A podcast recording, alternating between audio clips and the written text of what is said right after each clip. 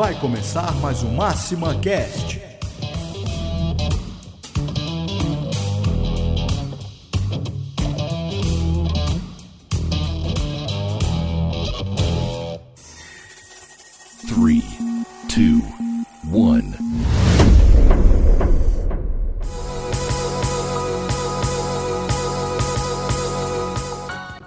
Olá, eu sou o Arthur e seja bem-vindo a mais um episódio do Máxima Cash, o primeiro podcast do Brasil sobre tecnologia para alavancar o negócio de atacadistas e distribuidores.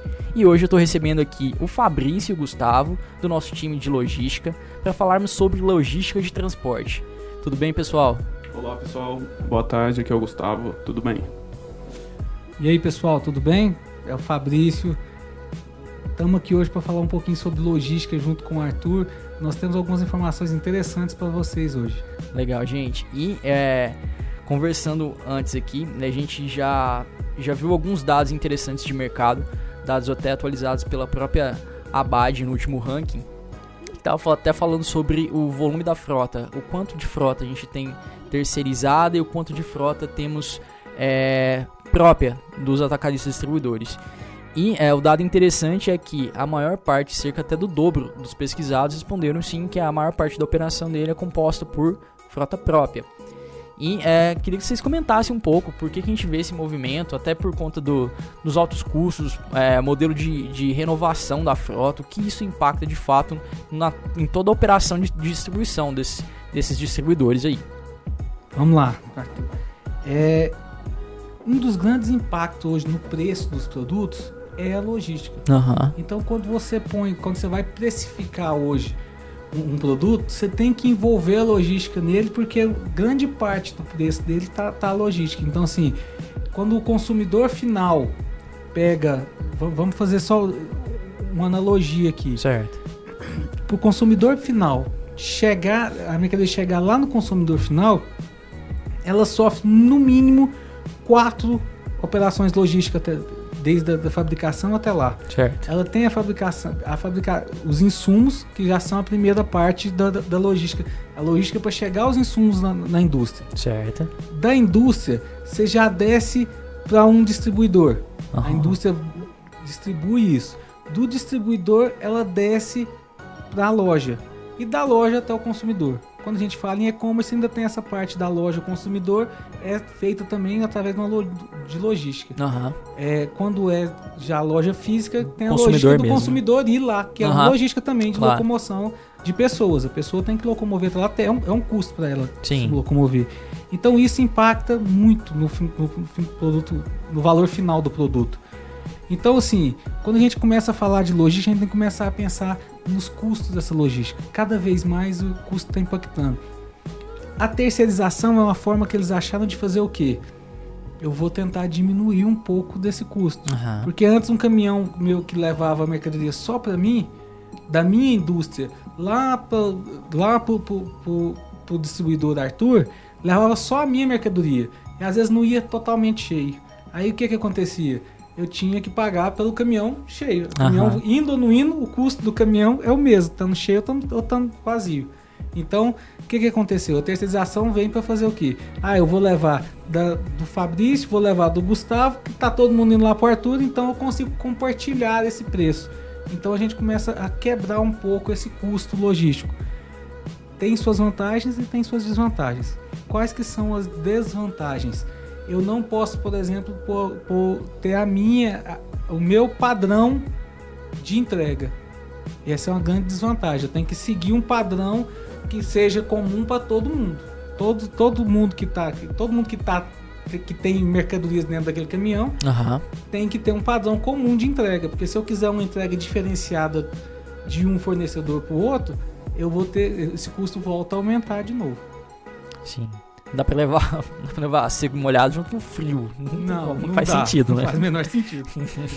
a mercadoria não vai chegar muito bem, Exatamente, exatamente. Então, a operação em si tem que ser toda bem planejada. Você falou aí do impacto do próprio preço, né? No preço da mercadoria para o consumidor final. E até para o varejista que compra do distribuidor, né? não. Isso. A gente vê que existe uma um grande movimento para você encontrar uma- um diferencial, uma vantagem é, nessas negociações é, diretamente do, do quão eficiente é essa operação da, da, da empresa, né? Nessa operação logística, né? Porque Que o cara ele compra, geralmente ele faz a compra com é, uma mega negociação com, junto da indústria e para fazer esse repasses ele compra e aí, aí o preço sobe na hora da logística. Ele não adiantou Isso. nada o esforço de compra lá, acaba sendo penalizado depois o consumidor, o varejista na hora da, da logística, né? O distribuidor perde lucratividade por conta disso, né? Você me lembrou de uma história que aconteceu alguns anos atrás.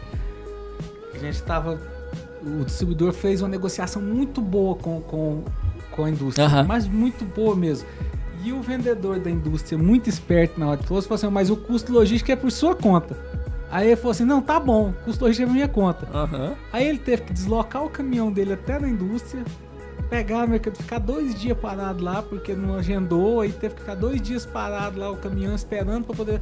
Olha que trouxe, que ele foi fazer o custo logístico, saiu mais caro do que se ele tivesse comprado no Nossa. preço, no preço padrão do cara. Ele ficou muito nervoso na hora que ele viu Imagina. esse problema. Então, assim, é, é alguns exemplos que a gente às vezes a gente tenta, tá achando que tá fazendo alguma coisa, mas se não levar a logística em consideração, a gente pode passar a ter problema com isso. Sim, o, o impacto a gente vê a conexão de, de tudo, né? Não adianta. O Exatamente. cara trabalha toda a venda, toda a compra, trabalha o time de venda e aí morre na logística. Aí, não- aí fica muito complicado. E é, hoje no Brasil, a maior parte de todo o transporte é rodoviário, né? As pessoas, os- as empresas utilizam-se de, de caminhões, de veículos médios, para carretas para fazer a distribuição é, da- das mercadorias. Vocês acham que existe ainda uma possibilidade de exploração para outros modais de transporte ou não? É, um negócio é a gente sim é, trabalhar a infraestrutura, obviamente, das rodovias, né, investir cada vez mais em tecnologia para mensurar e, e- e controlar todo esse processo, ou não? Ainda há uma oportunidade para a gente retrabalhar outros modais. Outros modais têm tido uma grande. de- tem crescido muito Aham. outros modais no Brasil. É, a greve dos caminhoneiros ajudou muito o Brasil a despertar para esses outros modais que não dependam tanto exclusivamente de uma pessoa estar ali à frente do, do, do- do- caminhão. E, e- então assim, se você for olhar, tem, já tem várias, vários rios que podem ser navegáveis no Brasil que começaram a, a sofrer algum tipo de, de, de- alteração para começar a ser explorado. A gente vê muita exploração de rios e tudo, norte. mais pro norte e tudo, e você vai começar a ver, mas hoje você consegue sair do Porto de Santos e chegar em Belém. Ó, Então já, já começou a mudar. Já tem pessoas, por exemplo, tem, tem, tem empresas que já conseguem sair, conseguem sair do, de- do Amazonas, de Manaus, e conseguem chegar no Rio de Janeiro. uhum. Então já está começando a mudar um pouco isso. Apesar que esse governo novo está investindo muito em rodovia. Nunca, assim, nos últimos anos eu tinha visto assim tantas rodovias sendo arrumadas igual está sendo feito agora. Dependendo do governo que está e tudo, estão arrumando. Mas eu acho que tem que parar também para repensar o jeito de transportar no Brasil. A gente tem aqui do lado, em Anápolis, um mega de um aeroporto de, de, de, de carga que é subutilizado. Entendi. Hoje ele é muito pouco utilizado. E enquanto um avião cargueiro vai carregar 18 carretas. Então assim, o que eu teria por 18 pessoas, 18 carretas fazendo, eu faço com um avião em menos tempo. E praticamente no mesmo custo. Sim. Então assim, a gente tem que começar a explorar outros, outros meios também. E também começar a usar tecnologia. Com certeza. Pouquíssimas empresas usam tecnologia hoje para diminuir seu preço da, da conta frete. Então, quando, quanto- enquanto a gente não começar a pensar que a tecnologia veio para ajudar na conta frete, a gente vai continuar tendo pagando caro pela logística.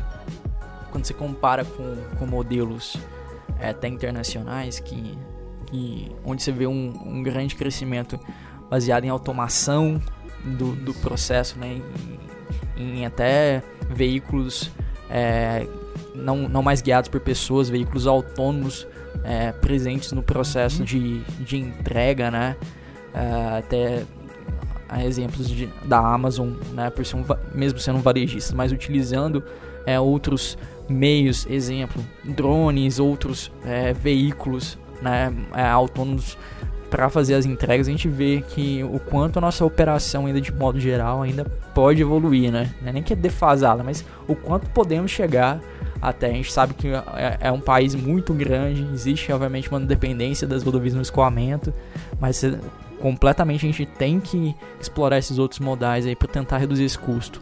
É, não precisamos nem correr pro drone, não. Não, não, sim. Vamos começar devagarzinho. Vamos começar a pôr as entregas para acontecer na sequência certa, que eu vou gastar menos combustível. Às vezes é um negócio até menos. É, vamos, vamos, mais devagar, vamos Aham. só lá na entrega, só pôr o caminhoneiro para andar no, no lugar certo na hora certa. Isso já vai dar um ganho aí, assim. Quem coloca normalmente um, um roteirizador para fazer isso, o ganho já começa assim em torno de 20, 24%. 24% a menos na conta frete é muita coisa. É muita coisa. Hoje você, falou do roteirizador, sim, é tecnologia de roteirização, né? Não, Isso. Porque já existe alguém lá, alguém tá montando essa rota. Hoje, ou ainda existe sim uma dependência exclusivamente do motorista. Tipo, não, essa é a entrega, vou deixar a, a, a escolha para que ele é, intercale as entregas na ordem que ele, ele achar. Existe ainda isso? Existe muito, assim. Tem duas pecinhas aí. Tem esse rapaz que a gente chama de roteirizador, né? Aham. Você tá chamando de roteirizador. a pessoa, roteirizador. a pessoa roteirizador, que o que que ele faz? Ele foi o cara que começou junto com o dono da empresa. Uhum. Ele era o motorista antigamente. Aí depois ele foi crescendo, a empresa foi crescendo, ele foi crescendo junto com a empresa e tal. Hoje ele é o cara responsável pela logística da empresa. Ele é o cara que sabe, conhece todos os clientes, onde está todos os clientes e tudo. Então na hora que monta a carga, que eu vou carregar o caminhão, ele vai lá e fala assim, ó, esse aqui vai ser o primeiro cliente, esse aqui vai ser o terceiro, esse aqui vai ser o segundo, esse aqui é o quarto, esse aqui é o sexto. Ah, esse aqui, deixa eu ver, não, ele é shopping, é só depois das 10, então tem que ser o sexto aqui e tal. O conhecimento tá todinho na cabeça dele. Aham. Aí nós temos duas coisas. E se esse cara passar mal?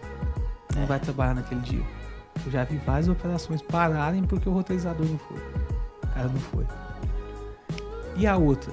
Será que nesses 20 anos que ele tá fazendo isso, na sequência dos. não conquistou nenhum cliente novo que mudou a sequência que ele entregava? Tá operando exatamente naquela rot- É. rotinha, né? Igualzinha. Não nasceu nenhuma rua nesse tempo todo para poder fazer um atalho economizar aí 5 km de, de- de combustível.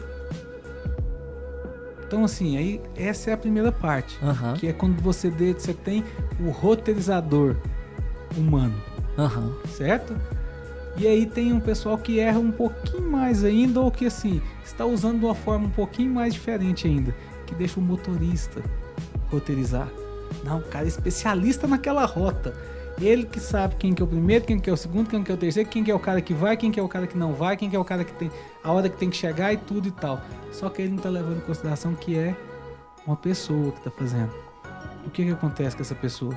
Ela vai roteirizar do jeito que ela passa mais perto do, do- que ela esteja perto do restaurante que ela gosta de almoçar, que não faz mal e tal, ou perto da casa da namorada. Às 4 horas da tarde eu vou roteirizar aqui de jeito que eu tô passando do lado da casa da minha o que, que custa eu parar lá e dar um beijinho nela? Entendeu? Então assim, isso não leva em consideração o quê? Não leva em consideração combustível, KM, tempo, satisfação do cliente. Então esses são alguns algumas roteirizações que acontecem ainda no Brasil, torno dos 90%. É, então é um torno, um pequeno volume, É, né? Um pequeno volume de 90% ainda usa isso. Então quando você fala em pôr um, um roteirizador, um software de roteirização, Aham. para começar a ordenar a casa, nós já tivemos cliente que teve mais de, 20, de 24% de, de redução na conta de combustível. Que é, dentro da logística, uma das maiores contas. Aham. Certo? A roteirização, a, a parte de entrega da logística, ela come, ela come 60% do custo logístico. E combustível come, desses 60%, ele come, come em torno do, dos 35%. Então imagina eu ter uma redução em 35%, de 24% em cima desse, dessa conta de combustível que eu tenho. Então você começa a ter que pensar um pouquinho mais logística. E aí com isso vem outros problemas que a gente tem que enfrentar. A resistência dos motoristas. É. Gustavo, tipo, o motorista, qual que é o perfil desse cara? Esse, igual o Fabrício falou, ele costuma pegar a rota que ele gosta de fazer. Ele, go ele gosta de seguir a rota.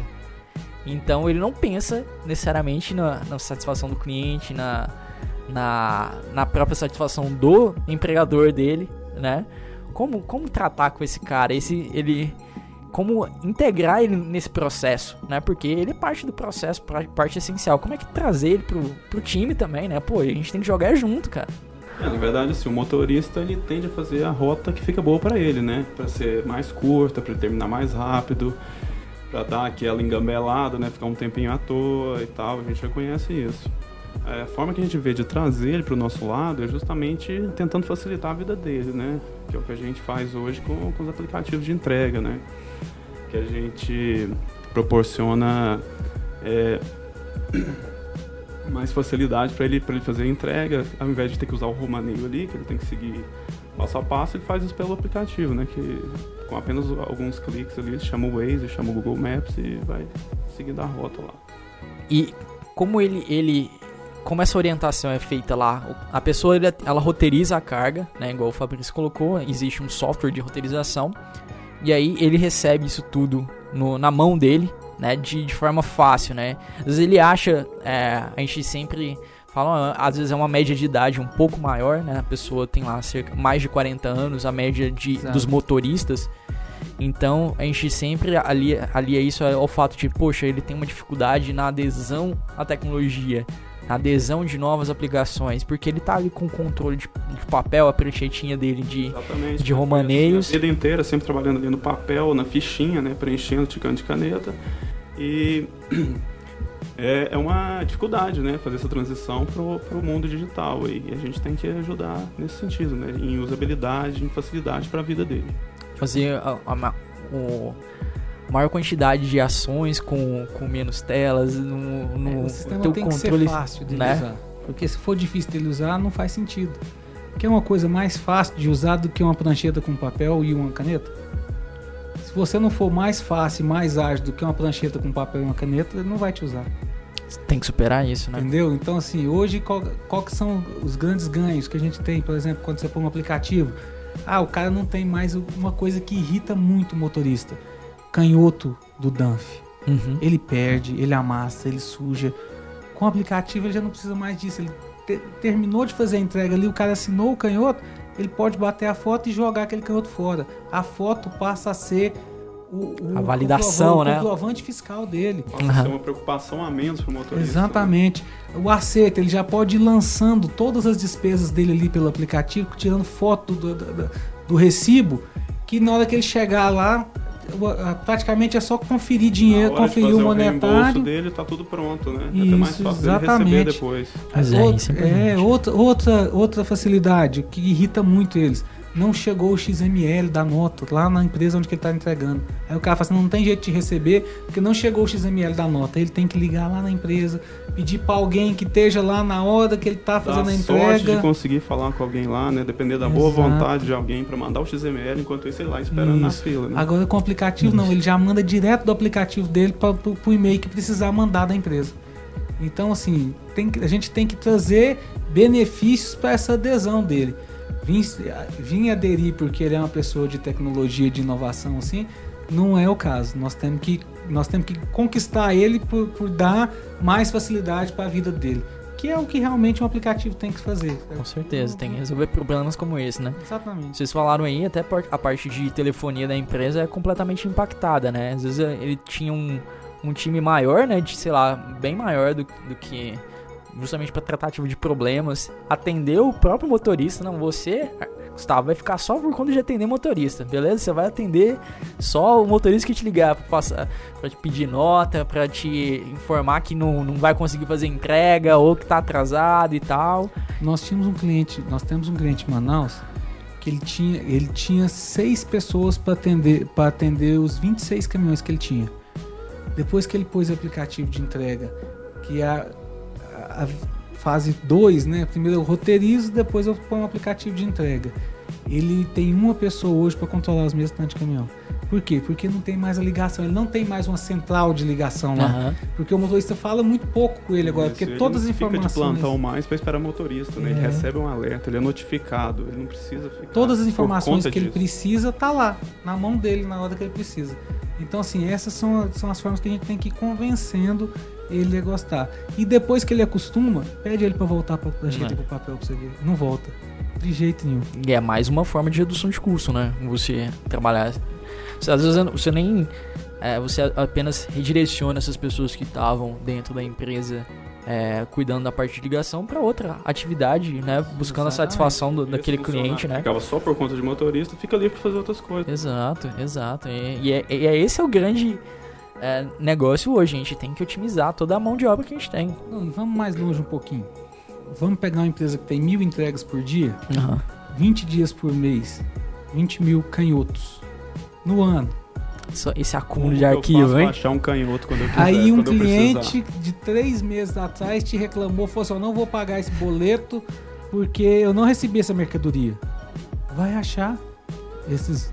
Procura na papelada lá, né? É. no meio desses 60 mil canhotos, qual é o canhoto que você, que você teve? Ou pior, o motorista perdeu esse canhoto. Não.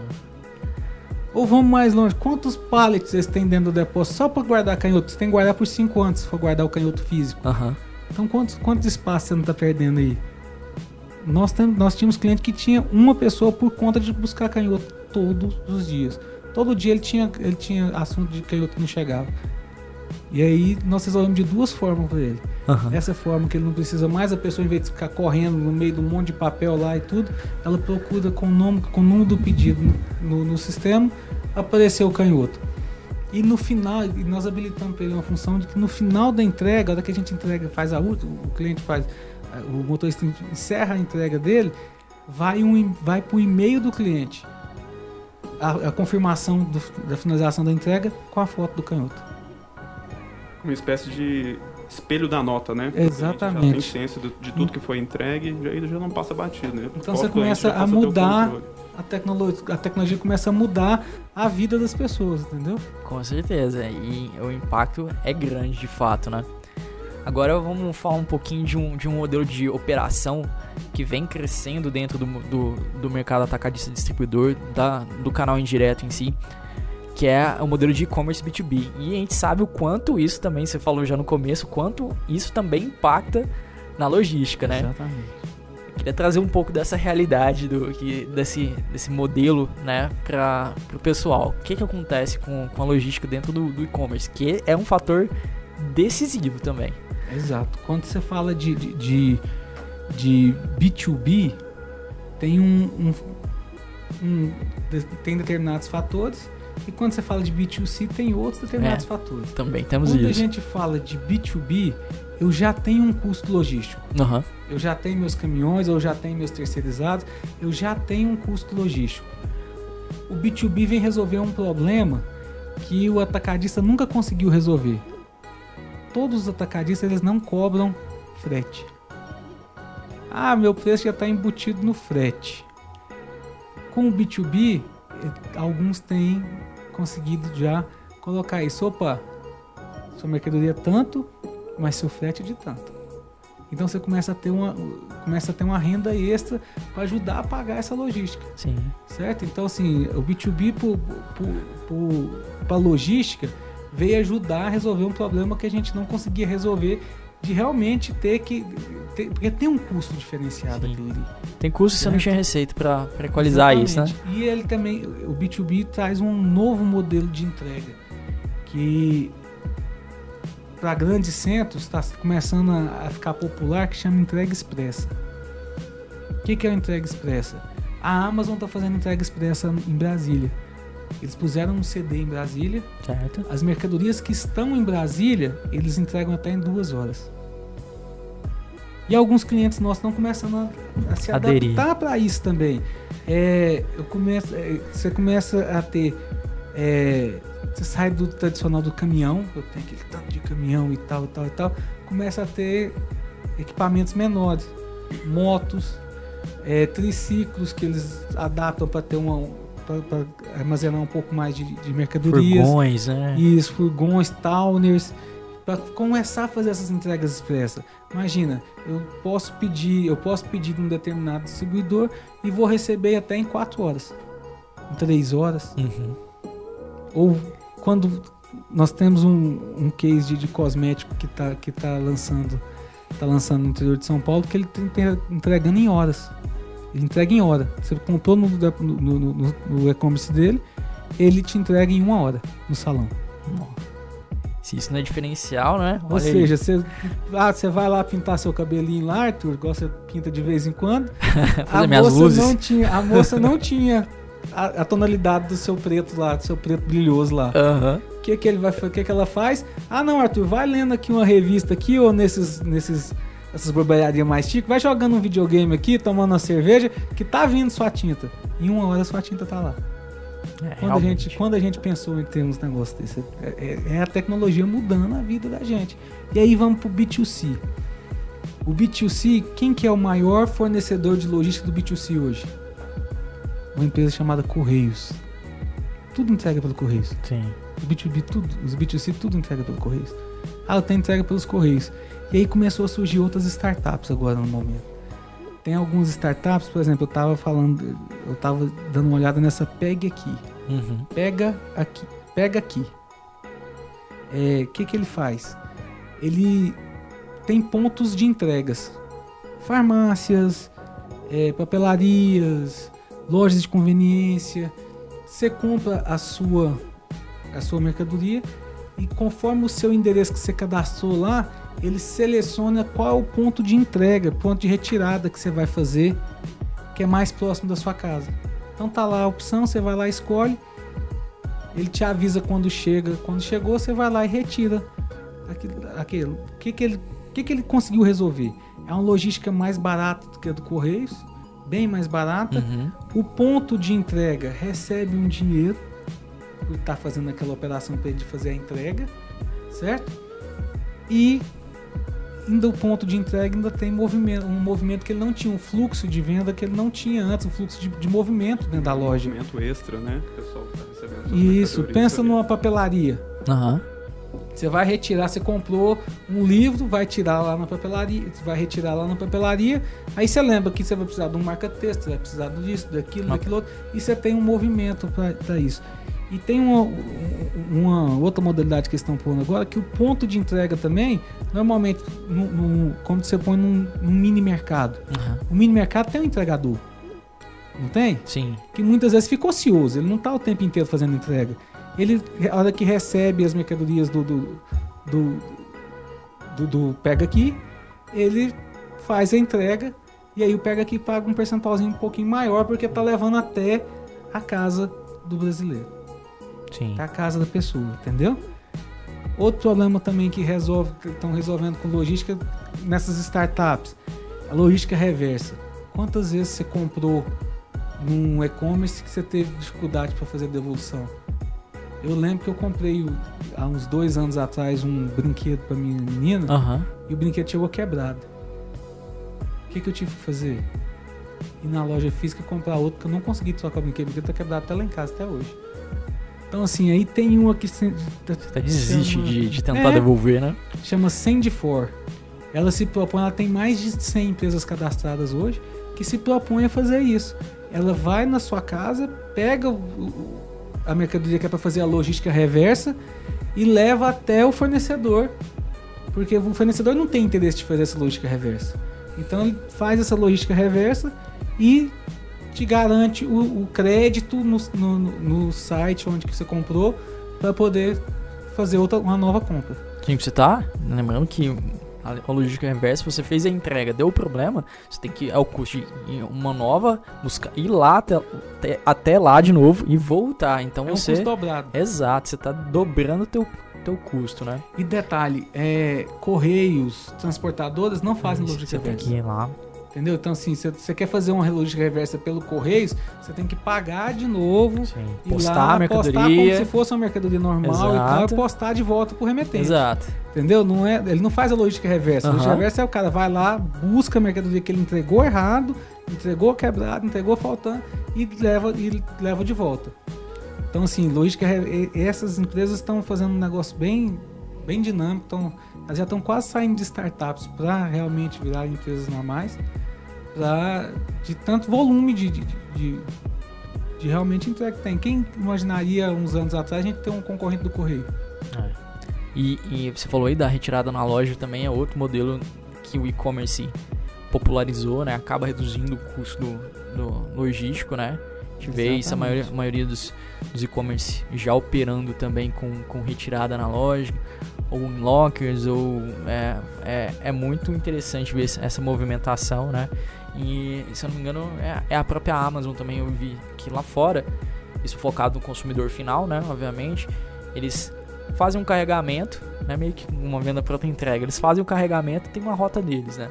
Aí a pessoa tem um aplicativo e ela vai ser alertada, olha, o caminhão da Amazon, Arthur, tá passando aí no teu bairro, beleza? Eles param lá e fazem as vendas ali, né? Então carregam merc com mercadorias que eles sabem que vão ter uma saída.